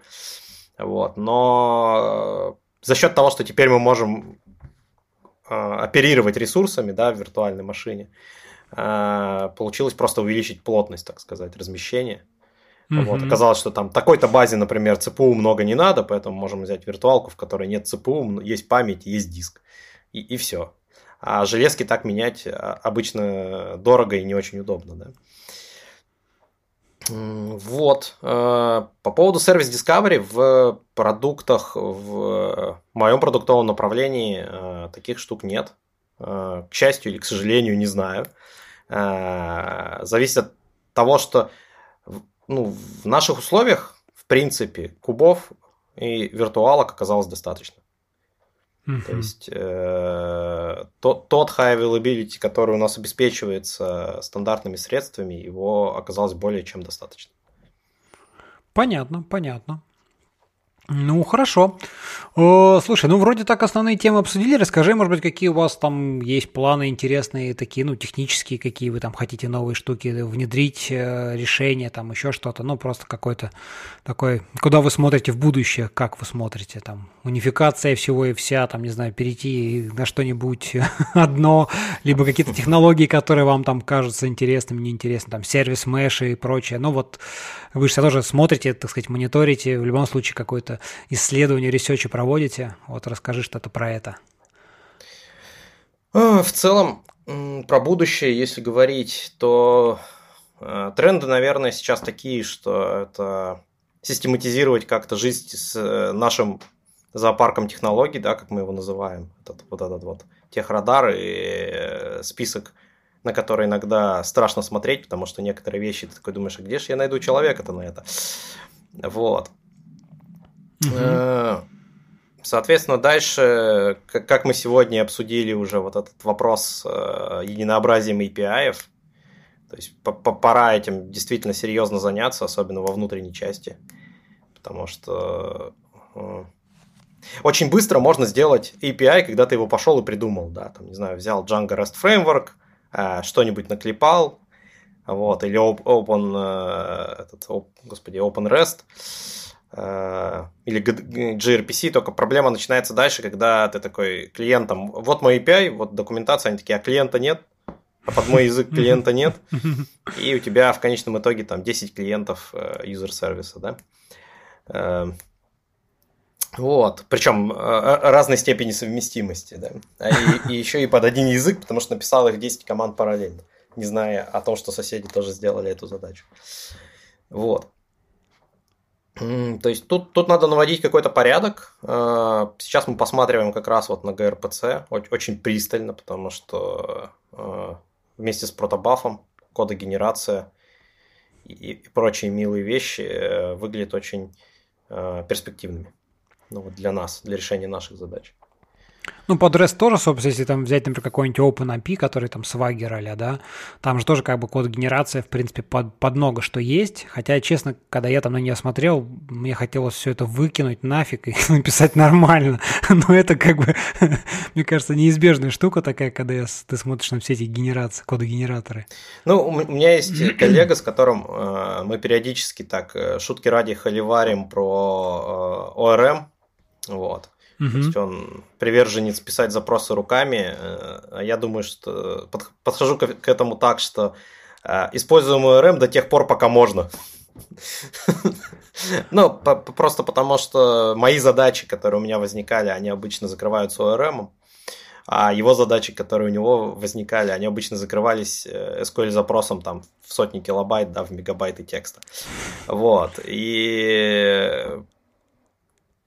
Как это? Просто если я буду решать задачи, похожие на его, я, наверное, возьму его подход. И наоборот, это, в принципе, как пример про кодогенерацию. ORM та же кодогенерация, в принципе. Mm-hmm. Ну, вот. Потому что генерирует SQL. Вот. Если надо сделать быстро, кодогенерация классно. Когда тебе надо дальше это уже сделать, подтюнить, чтобы оно перформанс давало, чтобы там мало весело или еще что-то, тут только руками. Ну да, это, к сожалению, неизбежно. Да. Опять же, если касаться там вопроса перформанса, вот мы сколько-то времени тут потратили на работу с тем же веб-перформансом. Вот. Даже, по-моему, даже ребята где-то выступали, рассказывали. Я потом вспомню, ссылочки тоже покидаю. Да, будут ссылочки добавим вот. Обязательно. И это оказалось такой большой задачей, потому что многие проблемы были там, где как раз кодогенерация и срезание углов в скорости поставки. Ну, то есть у тебя большие бандлы, какие-то там, не знаю, гигантские SVG и прочие вещи. То есть они вроде бы кажутся простыми, но на этапе вот запуска их просто игнорируешь. Потому что твоя задача быстро запуститься, быстро сделать продукт, проверить гипотезы на пользователях. Вот. А когда этих вещей накапливается, ну, например, тот же переезд с монолита, да, и использование библиотек, ну, то есть огромные бандлы, да, когда их много становится, у тебя, в общем, впечатление от сервиса уже не такое, например, у пользователя, потому что он долго грузится, там что-то тормозит. И достаточно простой набор мероприятий, но примененных везде, да, помогает привести все это в порядок. Слушай, а расскажи немножко, вот мы, знаешь, что, какую тему не затронули, вот давай ты так про нее вскользь вспомянул, и сразу появилась мысль немножко поговорить. Это про техдолг, но интересно вот как бы в целом, как ты считаешь, правильно с ним надо работать, то есть это просто какой-то, или как у вас принято, не знаю, какой-то процент времени просто выделять техдолгу, либо решать там его по мере, допустим, там каких-нибудь там трешолды у вас настроены, что если, так сказать, там, блин, все, капец, там, не знаю, добавление кнопочки занимает 2 дня, значит, точно пора рефакторить или вот что-то такое. Ну, просто интересно, как бы вот какие-то твои мысли или подходы, которые у вас приняты, как вы боретесь. Техдолг, ну, мы все понимаем, что он неизбежно накапливается всегда, да, и как бы его в любом случае надо уменьшать. Уменьшать не просто потому, что он есть, а потому, что на то есть действительно причины для дальнейшего развития, там, поддержки, сопровождения. Да? Вот интересно, как вы здесь как вы пытаетесь им оперировать? Ну, я постараюсь ответить, наверное, исходя из собственного опыта. Не буду отвечать за всю компанию. Ну да, нет, у коллег по-разному. Да. Но из моего опыта, в первую очередь, что очень-очень важно, это его фиксировать. Если нет процесса фиксации техдолга, ну, то есть банально даже тудушки в коде не ставятся, то такой техдолг теряется, и его потом очень сложно и дорого выкапывать. То есть идеально, когда есть, как бы это странно ни звучало, бэклог техдолга. Mm-hmm. Вот. Ну, вот с моей точки зрения, не во всех командах, там, не у всех продуктов работает, чтобы оно лежало в общем бэклоге, да, у кого-то там 2 бэклога, да, бэклог с продуктом, бэклог с техдолгом продукта. У кого-то это 1. Но в целом важно им управлять, то есть фиксировать, оценивать и приоритизировать. Вот. А дальше, опять же, вступает здравый смысл. Да. Объем фичи, которая там... Объем фичи, потенциал и сроки ее реализации. Как бы, и какой техдолг нам мешает ее сделать. Вот. То есть вот это вот все как-то надо взвесить и уже принимать компромиссное решение. Ну, да, будем честными, да, мы не пишем код, который должен быть красивым, там, мы пишем код, который должен решать какую-то бизнес-задачу.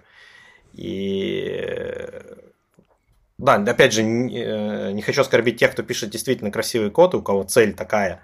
Я уверен, что есть люди, которые пишут и красивый код, и быстро решают бизнес-задачу, и вообще они красавчики, но их не так много на рынке, они очень дорого стоят, да? Ну да. И они очень редко, наверное, меняют работу, чтобы их можно было найти и поймать.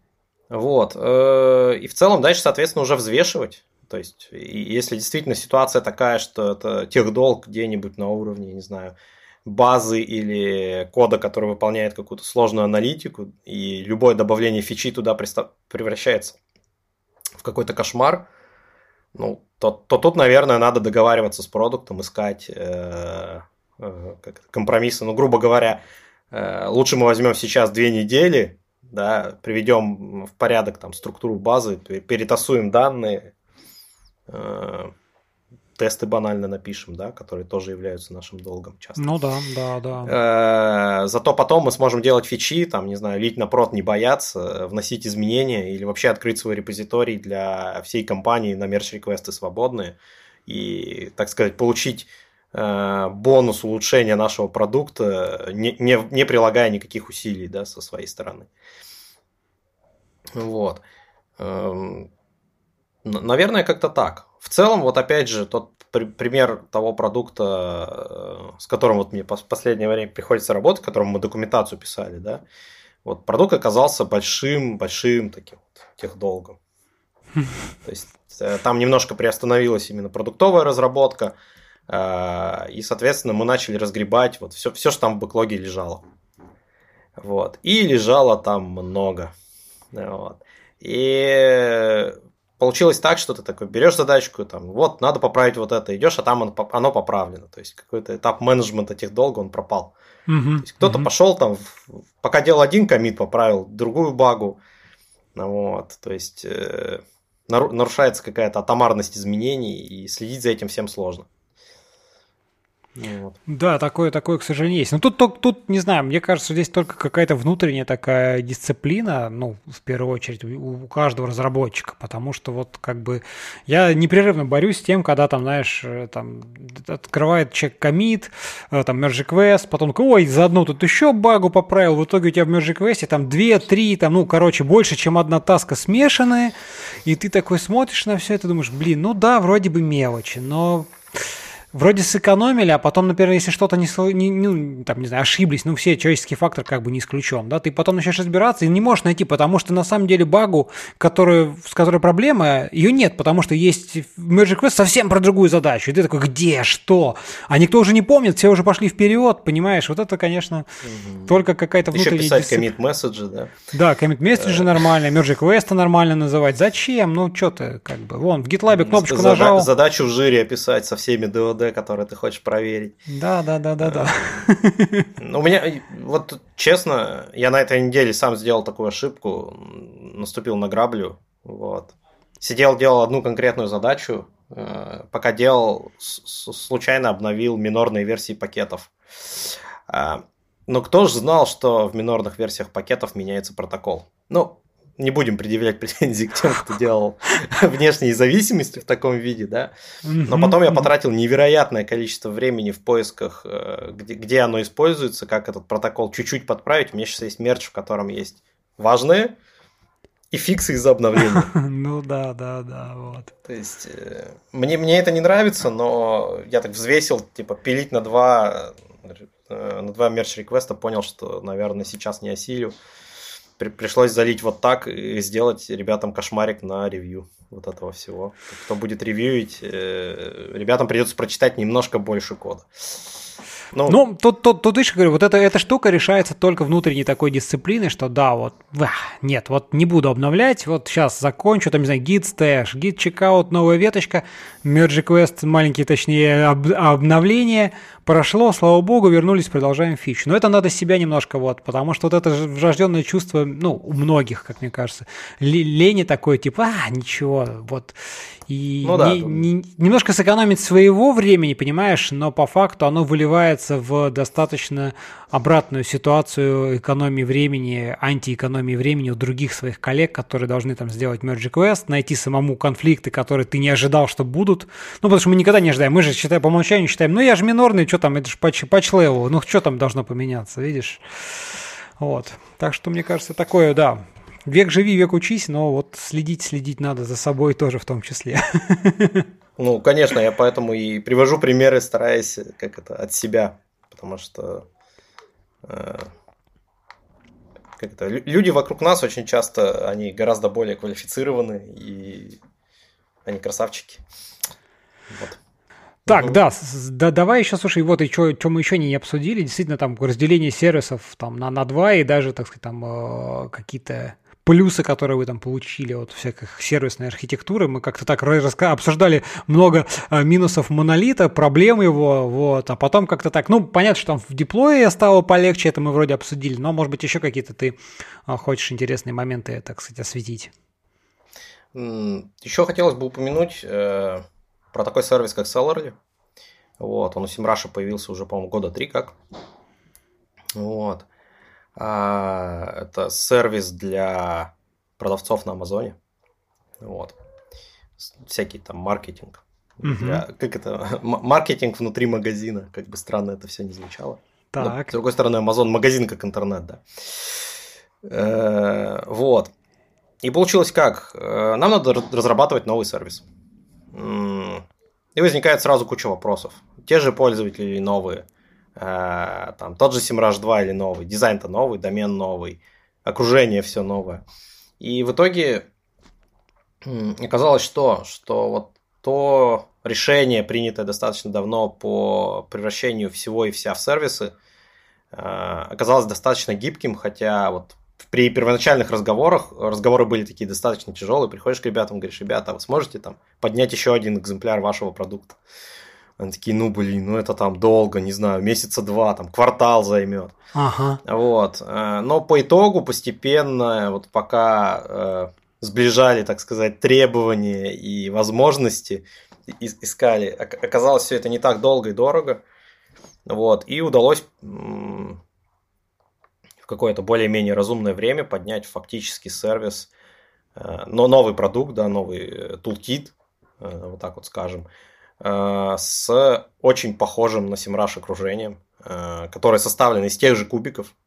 То есть кубики оказались переиспользуемыми. Вот так вот скажу. И, соответственно, какие нам принесло это плюсы? Нам не надо заново разрабатывать прослойку, нам не надо заново разрабатывать протоколы интеграции, да, и способы интеграции, соответственно. Мы можем переиспользовать в командах все, что написано для работы с Semrush, только это будут уже другие экземпляры, да, с другими базами. Вот. В целом, благодаря тому, что вот в свое время монолит сильно развязали, и как бы эта тенденция на самом деле продолжается, развязки большого в какие-то более маленькие штуки. Не буду здесь упоминать, наверное, термин микросервисы, потому что у нас скорее больше сервисная архитектура, потому что, например, сервис может сам быть микросервисным по факту. Ну, то есть для пользователя там он выглядит как большая коробка, а внутри него там куча маленьких коробочек, которые как-то взаимодействуют. Вот.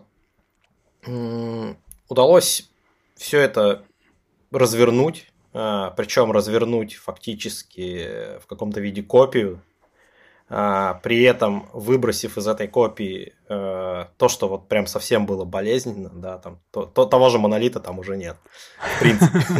Ну, понятно, да, как бы. Вот, да, использовать самые актуальные копии сервисов, соответственно, они сразу же и достаточно просто получили в комплекте мониторинги, логирование.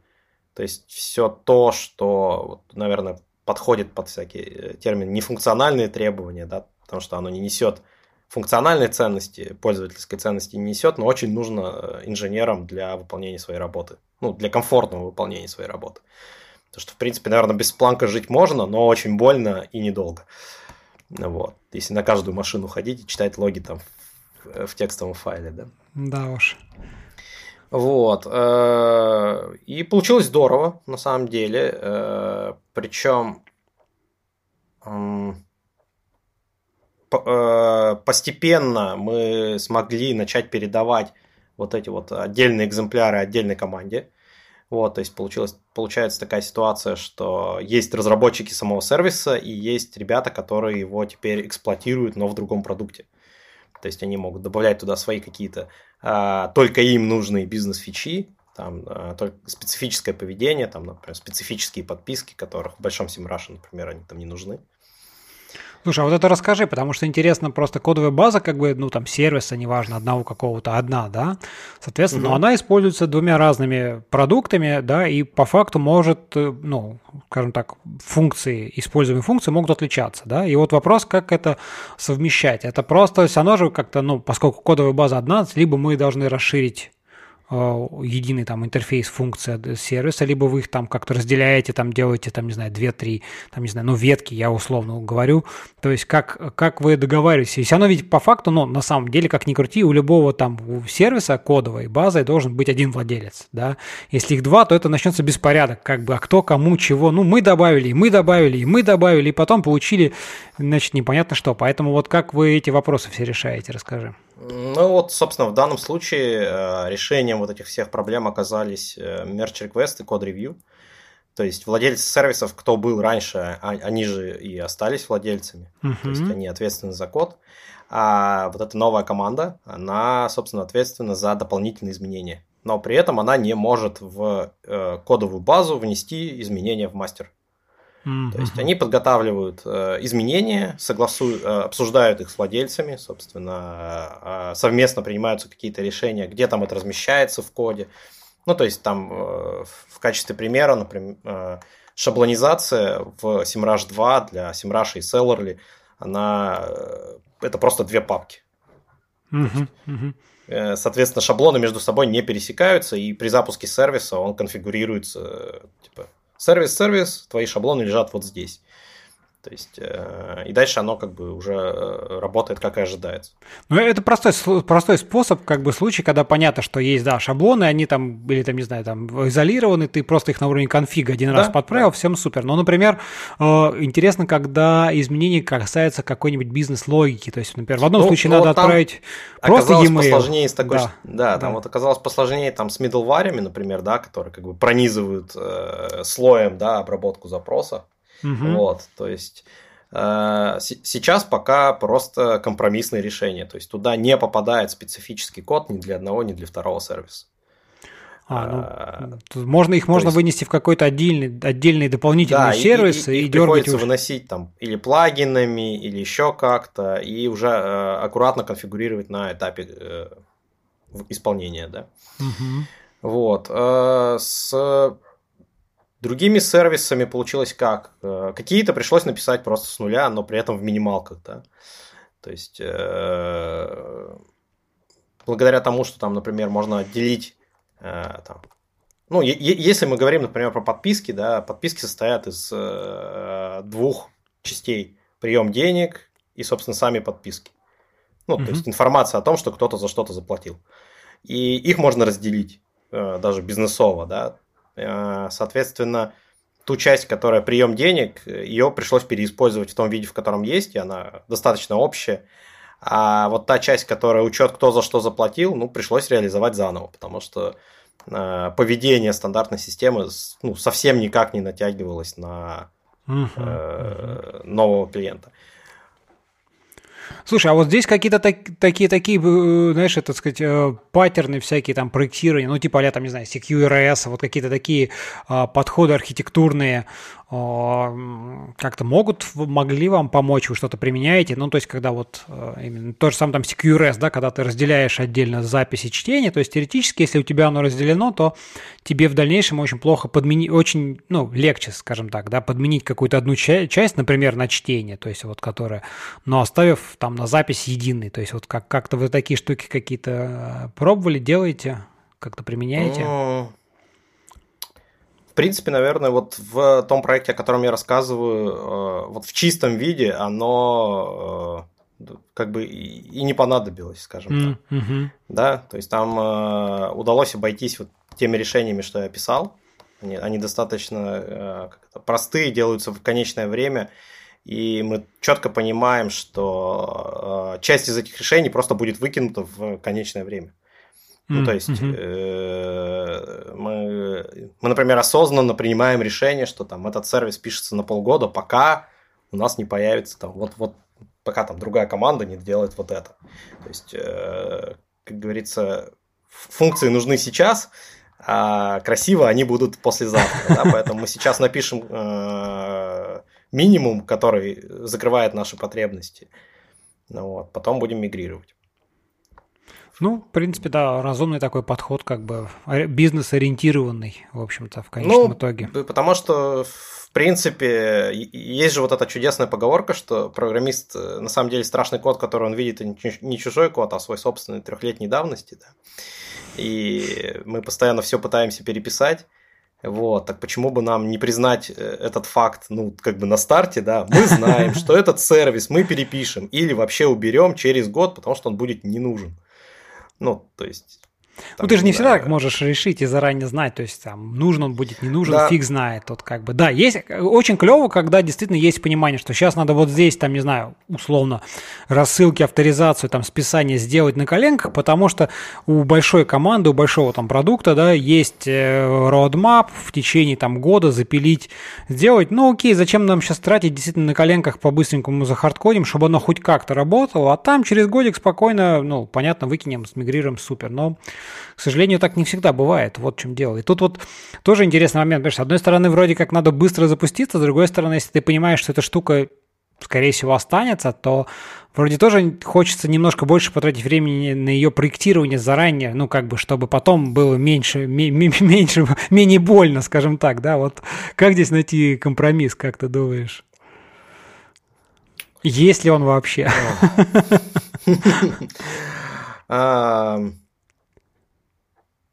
Я бы сказал так, сейчас такое чудесное время в разработке. Вот для меня оно, наверное, чудесное. Мир вокруг заставляет тебя использовать паттерны. Ну, то есть, даже банально, если там сравнить языки, там, на PHP и JS старых, как не старых времен, да, там, на 5-м PHP, 5-м JS можно было писать как угодно. И, соответственно, это было внутренней дисциплиной использовать паттерны какие-то, да, там, соблюдать соглашения, придумывать архитектуру.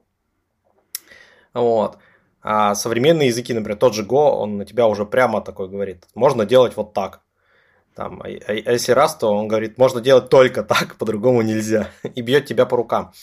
И в целом сейчас вот все само окружение, там те же кубы, Database as a Service, там, я не знаю, что еще сюда, докер, контейнеризация, они все тебе связывают руки в хорошем смысле. И ты изначально, когда уже рассуждаешь о том, каким будет твой сервис, ты рассуждаешь уже в каких-то... рамках таких. Рамках, да. То есть, когда рамок нет, очень тяжело понять, какой путь правильный. Ну, потому что ты можешь, там, не знаю, опять же, там, из недавних примеров у меня вот в сервисе, как это, в продукте в одном есть кусочки, как это, утилиты, да, или там приложения, которые состоят из одного Python-файла, который запускается Python и имя файла, и он там HTTP-шный сервис организует тебе на порту. Mm-hmm. Вот. А эксплуатировать это, конечно, вообще кошмарно. Просто. Ну, то есть, это тронуть нельзя. Ну, понятное дело, у него нет ни тестов, ничего вокруг. То есть, это просто вот такая вот коробочка там, в 300 строк кода сверху донизу, в которую страшно просто вот трогать. Она написана без каких-либо ограничений. То есть, человеку поставили задачу, типа, на таком-то порту должны быть какие-то данные. Он пошел и сделал. В условиях текущей инфраструктуры ты так и не сделаешь. Тебе бы надо будет написать какой-нибудь докер-образ, да, там, притащить нужные пакеты, правильно собрать. Потом, пока ты будешь собирать, такой, ну окей, здесь вот тесты надо написать. Плюс, опять же, возьмешь какой-то фреймворк для питона, да, готовый. Он скажет тебе, надо делать только так и только так. Вот, то есть, и тенденция-то в целом, она вот туда направлено. То есть тот же React, например, вот когда я с ним впервые столкнулся, да, он позволял делать очень разнообразные вещи, а сейчас они это все систематизируют, и какие-то выстраивают хорошие, понятные рамки, в которых ты работаешь. Ну, то есть, типа, вот, ребята, правильно использовать вот так. Да, вы можете использовать неправильно, оно будет работать, но как бы у вас будут вот такие проблемы. Слушай, ну, с одной стороны, я согласен, что клево то, что всякие вот эти инструменты, которые мы там каждый день используем, там фреймворки, не знаю, какие-то CI там и прочие девопсовские штуки, и не только, и прочее, они, да, навязывают нам какие-то свои там паттерны, подходы использования. Это клево, с одной стороны. С другой стороны... они вносят вот столько уровней уже абстракции, что ты уже даже не знаешь вообще, что куда деваться. То есть вот я, такой минус, то есть как бы, да, ну как бы плюсы вот такие, что ты там лучше учишь. Я все очень люблю приводить в пример Symfony, который PHP фреймворк, да, который просто, ну как бы, блин, вот все в сервисах, через DI, все красиво, все изолировано. То есть ты как бы даже, ну если очень захочешь, конечно, напишешь плохо, но если ты просто будешь читать документацию, ты уже сделаешь более-менее хорошо, да, понимаешь, плюс. С другой стороны, там столько магии появляется, что если у тебя шаг лево, шаг вправо, вот, ну, где-то что-то, такое всегда бывает. Ну, мы все понимаем, что не бывает такого. То есть все хорошо в красивых примерах, где у тебя там, не знаю, открыл и Hello World, как бы, да, они работают у всех технологий, продают просто на ура. Но как только тебе надо написать Hello My Name из, там, не знаю, что-нибудь, начинается, ой, а тут вот у нас такие-то ограничения. Вот... ты все-таки, ну, пока ты рассказывал, все же, мне кажется, так больше воодушевлен плюсами всего этого дела. Хотя я вот лично, например, больше смотрю немножко скептически ко всем этим вещам. И там, когда там Kubernetes и отлаживание там в Kubernetes, это там...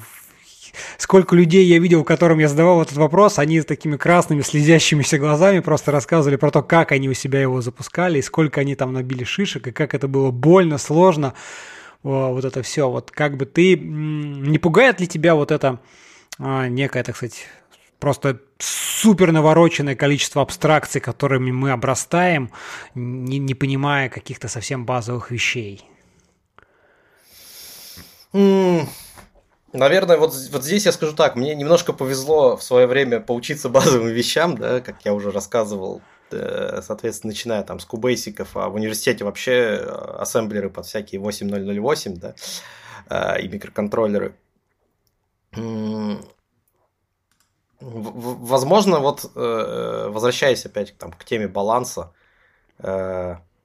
абстракции позволяют, как сказать, они позволяют быстро стартануть и быстро сделать то, для чего эти абстракции предназначены. Ну, то есть, как-то знай свой инструмент, да. То есть, понятное дело, когда ты там нагуглил быстренько такой, о, на React делаются фронтовые приложения, пошел там, написал Create React App и пошел писать, вряд ли получится сразу хороший результат.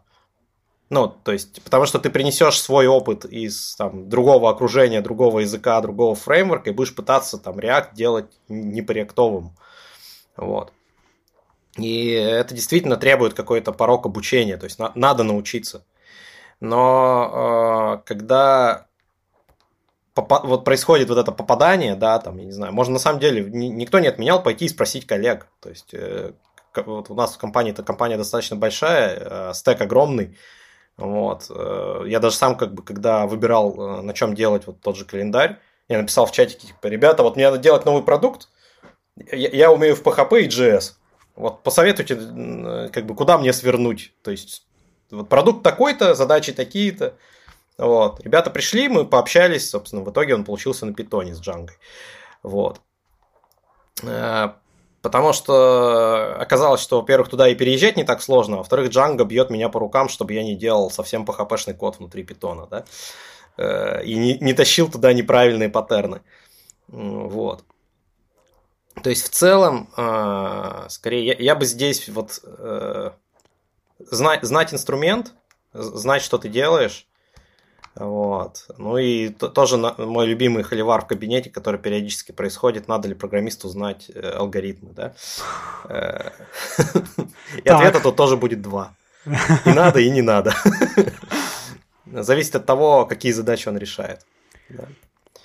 Слушай, а вот еще немножко давай подискутируем на тему выбора технологий, потому что мне очень нравится эта тема и кажется важной, знаешь, но как бы вот, конечно, с одной стороны, там каждый кулик свое болото хвалит, да, так сказать, там, если ты там программист на, не знаю, там на React, то везде React, только React и всякое такое, там, если ты там программист, не знаю, на PHP, там, на Laravel, то везде только PHP, только Laravel. Ну, я утрирую, но как бы пусть на меня, так сказать, не обижайтесь, слушатели, я ничего плохого против этих технологий не имею, но интересно, что вот как ты считаешь, надо подходить к выбору технологий, потому что вот у тебя очень хороший пример, да, там, то есть вроде ты там знал, там, не знаю, JS, PHP, но выбрал Python, да, и выбрал Python явно не просто потому, что там тыкнул пальцем, потому что в процессе там дискуссий стало понятно, что это технология, инструмент, который может тебе более эффективно, более там как-то, значит, решить твою задачу, да.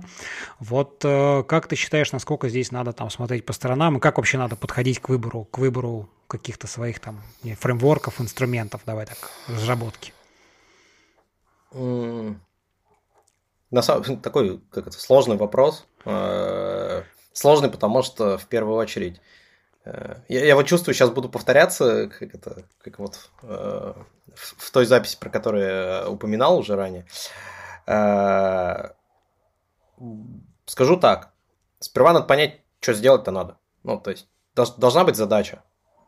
То есть, вот из моего опыта, если мы говорим про сервисы а-ля там, backend for frontend, то есть нам надо достать данные из базы и положить их в HTML, вот.